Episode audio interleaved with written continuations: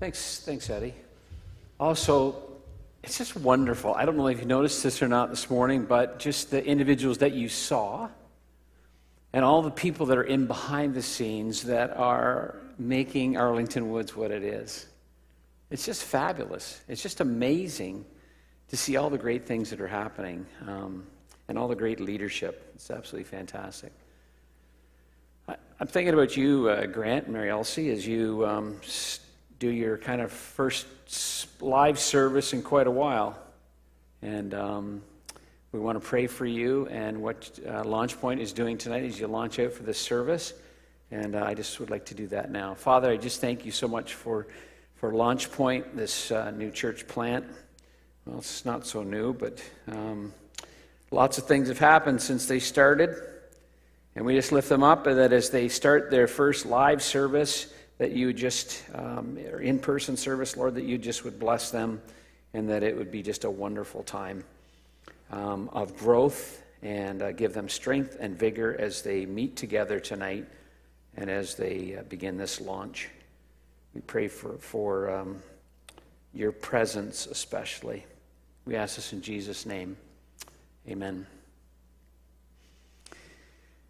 As I look out, I just see there's uh, some folks that are visiting it with us, and we're just really, we're just super excited that you're here today. And um, take time to drop by the Welcome Center and pick up the welcome packet. I think also it gives you a coffee or a tea or something at the at the cafe, and um, please stay and uh, get chances to talk to a few folks. We are talking these days from Philippians, and we're working through the book of Philippians, and we're, we've titled this series Living Well. Living Well. As we see this letter from Paul to the um, people of um, Philippi, we see them, uh, we see him as he um, is encouraging this church that he helped to establish. You can see that in Acts chapter 16, verses 11 to 15, talks about that. He's encouraging them to continue their work for the gospel. And one of the topics that he's talking about is humility. When we think about the word humility, if I were to ask to kind of go around and hold the microphone, what, what do you think are some of the things that you would say as far as what would be a definition of humility or a person who is humble? What would be some of the things that you would say as far as individuals that would be humble or exhibit humility? Others first.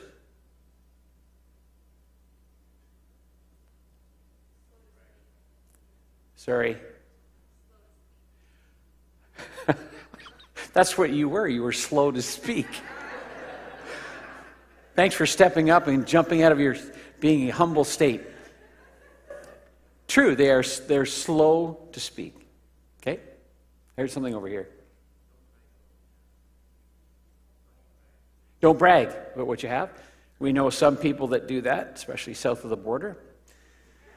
There's um, not mentioning any names. The antithesis of what I think is humility. Anyways, moving on.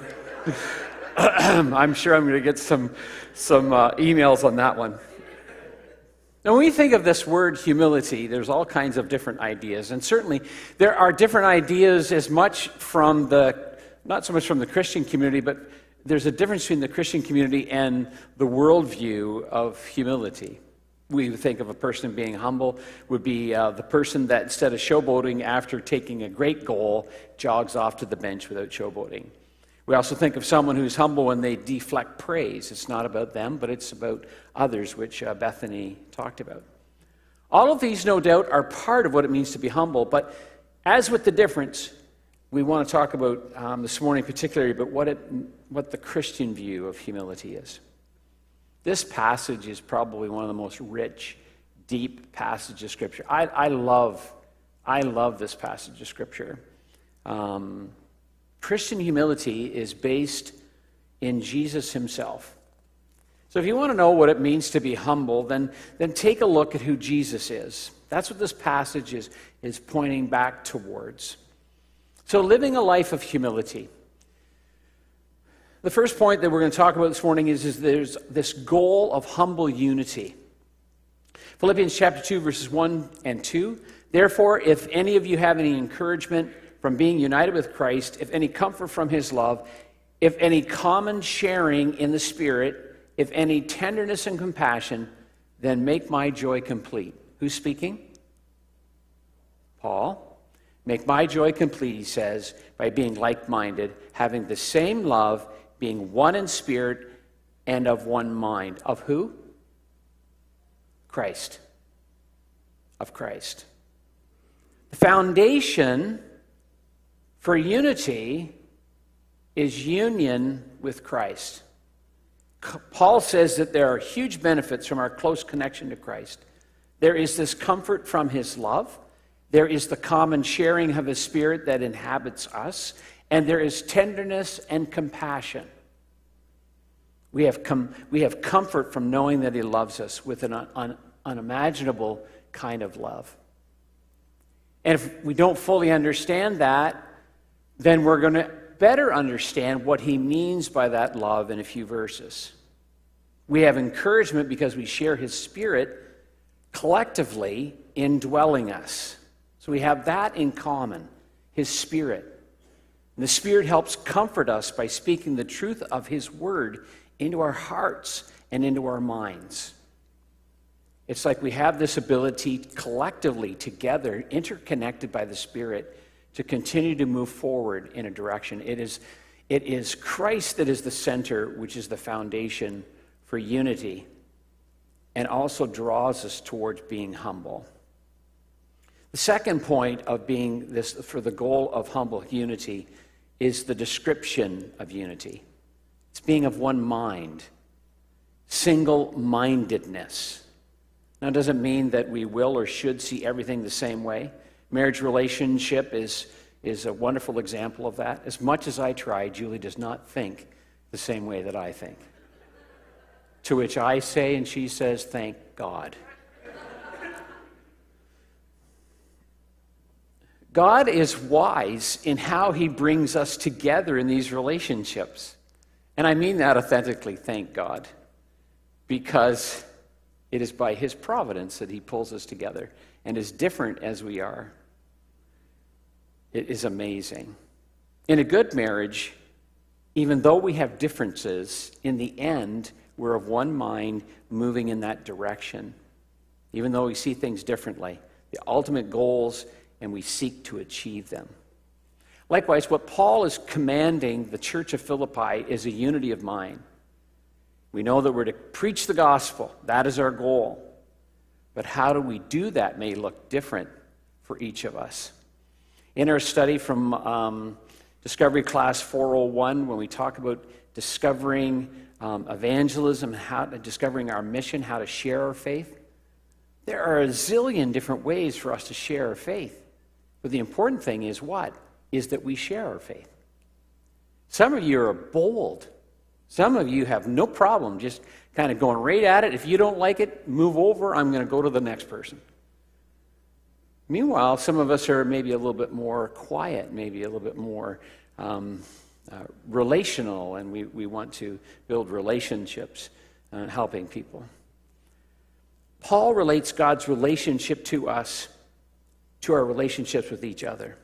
And having this same love, being one in spirit and one in mind, our unity is God centered. And the result of that is um, humility.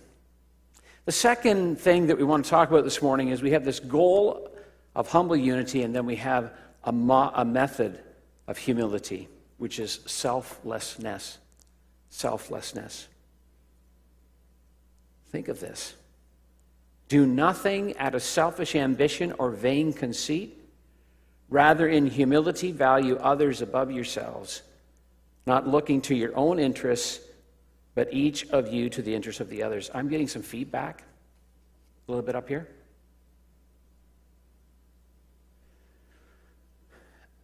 That passage is amazing when you really think about it. Do nothing out of selfish ambition or vain conceit, rather, in humility, value others above yourselves, not looking to your own interests, but each of you to the interests of others. We should look or strive to be selfless rather than selfish. We know some people that are on the side of being selfish. Do you like being around them? Not really. The humble person yields himself to Christ to be a servant, to use what he is and has for the glory of God and for the good of others, for the glory of God and for the good of others, not so that I can think, bring this into myself. When we focus on others instead of ourselves, we follow Jesus, who is our great example. Paul says to put off selfish ambition and vain conceit. These things tend towards disunity. There's two things he tells us to do. It's not the first time that he talks about things like this, but he says to put off selfish ambition and vain conceit. Selfish ambition has caused us to do many things that sever unity. Vain conceit destroys unity. Baseless boasting is like someone who brags about having money but is always borrowing money from you. And it can drive a wedge into your friendship. We are to put off those desires. We're to throw them off like we would dirty clothes at the end of a day. So we throw those things off, but we put on humility. Paul says, rather in humility, value others above yourselves.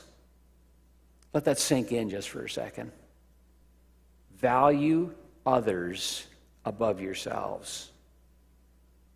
Humility isn't where we think lowly of ourselves because we're weak or broken. Rather, it's a, it's a mindset of esteeming others' needs and their desires above our own. We see them for who they are and all that they can be. We put on humility by viewing their interests and tending to them, taking care of them. Who does that sound like? I think it should sound like Jesus.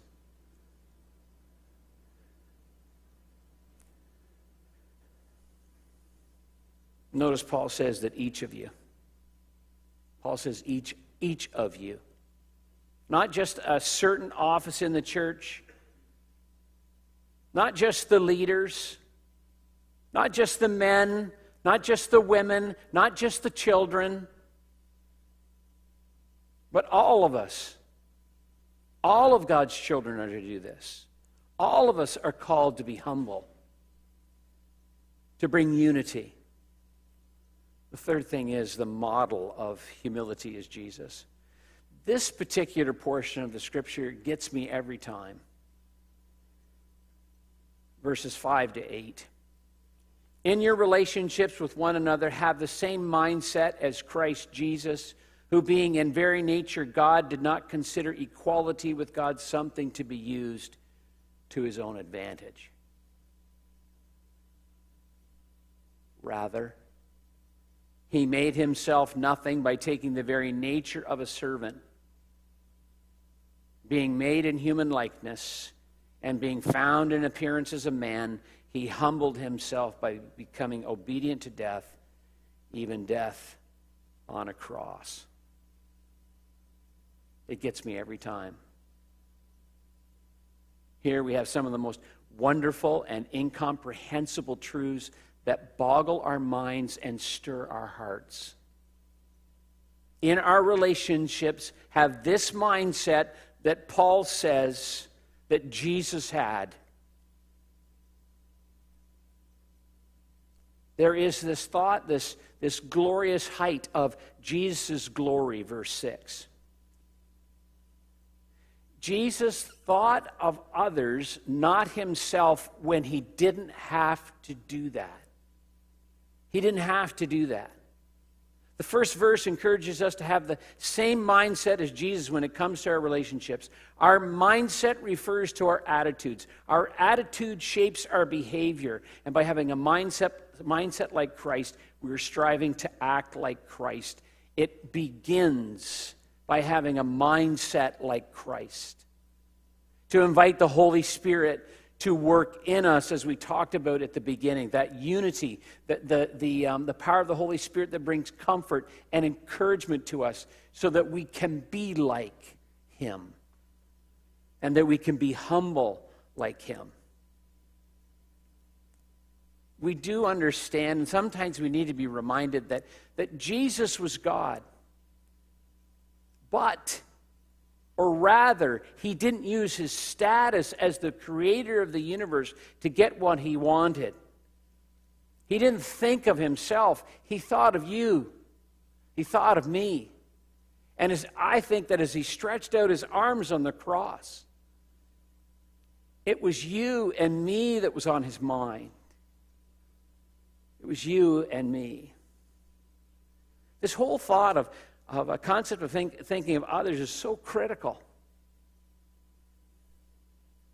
How easy it is for us to get on the computer and just fire out all kinds of different stuff and not really actually thinking about how it's going to interact, how it's going to be received.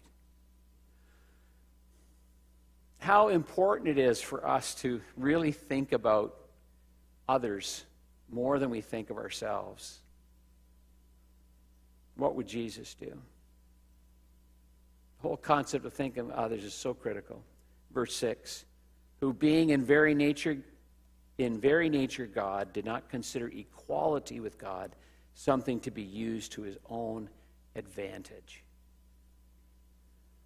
You, or Jesus is God, you and I, as fallen human beings, cannot comprehend the infinite height of God, the Son's glory. The selfish ambition and vain conceit that you and I are tempted, tempted to often is ridiculous in comparison to the humility of God the Father and God the Son and God the Holy Spirit. That He would be willing to leave all the comforts of heaven to come here for you and for me. Ah, the great humility and the lack of pride, the lack of conceitedness that he considered others far greater than himself. His desire was for you all the while, so that things would be accomplished in you. We cannot imagine the heights from which Jesus, God's, God's Son, stepped down into our world, into humanity. Can I even begin to, to fathom that? Yet this was the mindset of Christ who came to serve. Jesus served others. He was God man, he was deity and humanity, he was united in one, and he came to be your servant.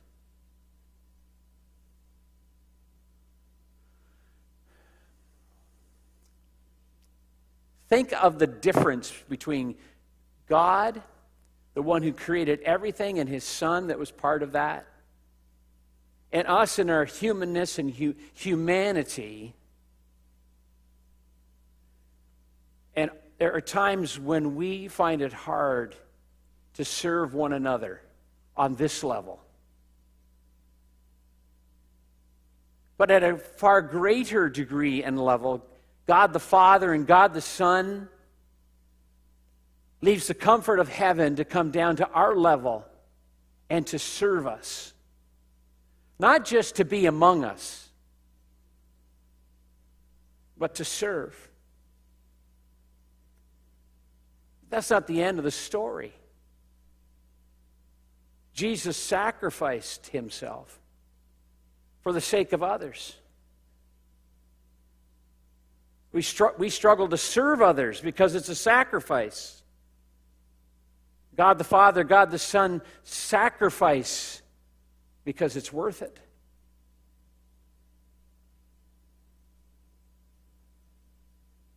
There is this unimaginable depth of Jesus' lowliness.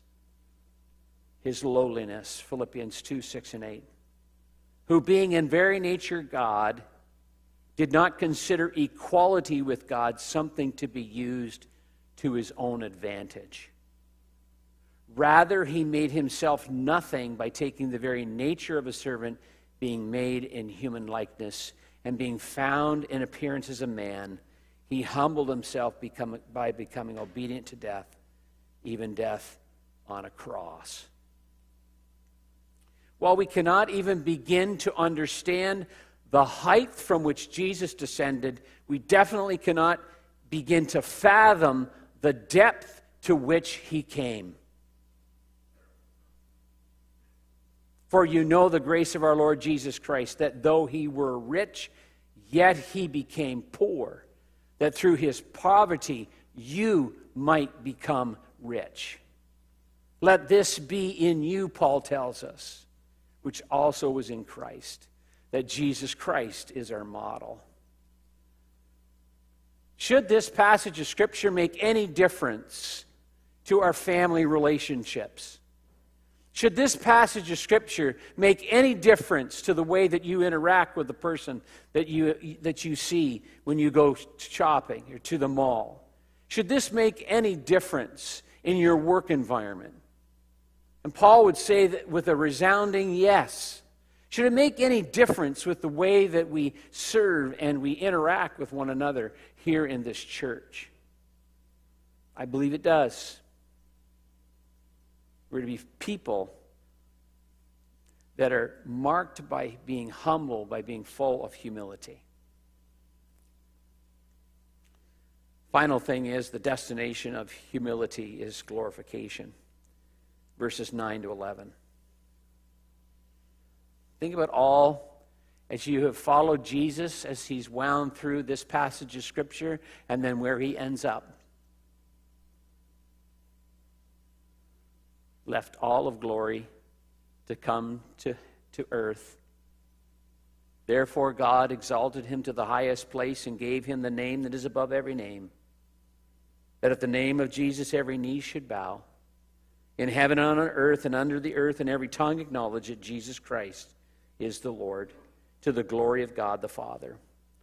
All of this points towards us moving uh, in a direction of bringing glory to God. As we become more like Jesus, as we serve like Jesus, as we sacrifice like Jesus, we become and we point people to Jesus. We point people to God, and God gets the glory for that. When we put things towards ourselves, when we are self seeking, when we're full of conceit, we don't characterize humility, then we point people away from Jesus. I don't know that very many people want to be around individuals that are full of pride. I don't know that they do. Or people that lack humility. There's something about us that makes us sweet. There's fragrance about us when we're, we are people of that, that when we are people of humility or people that are humble.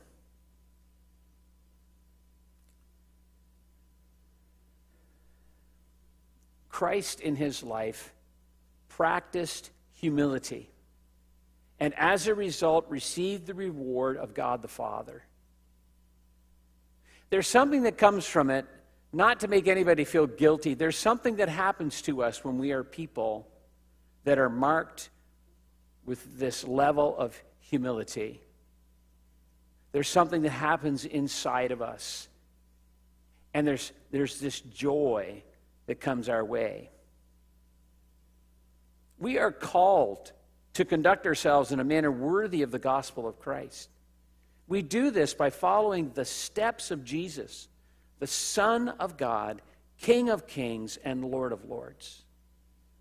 I, I would say to us this morning as a wrap up that, that really, if you, if you want joy in your life,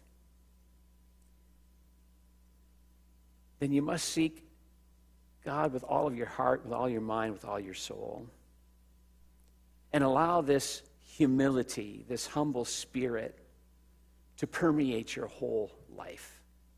Be like Jesus, who was humble. Let's bow our heads.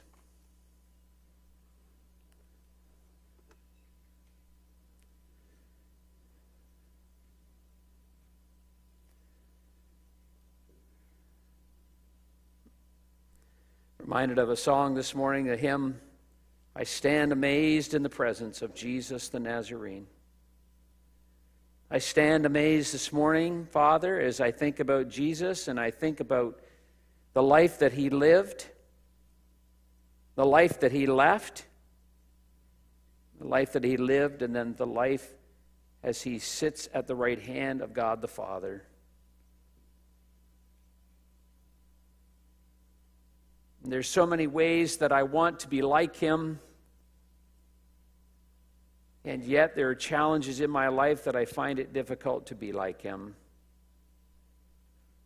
But I humbly bow before you, Father, not only for myself, but for others here this morning who desire that level of humility that you would help them to not only seek it, but to find it.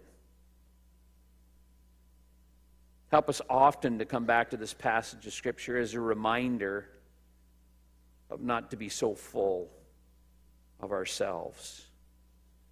What we need is more of Jesus in our hearts. What the world needs is more of Jesus in our hearts. We pray for a change in the world around us. And we know that the only one that can make a difference in our world today is Jesus.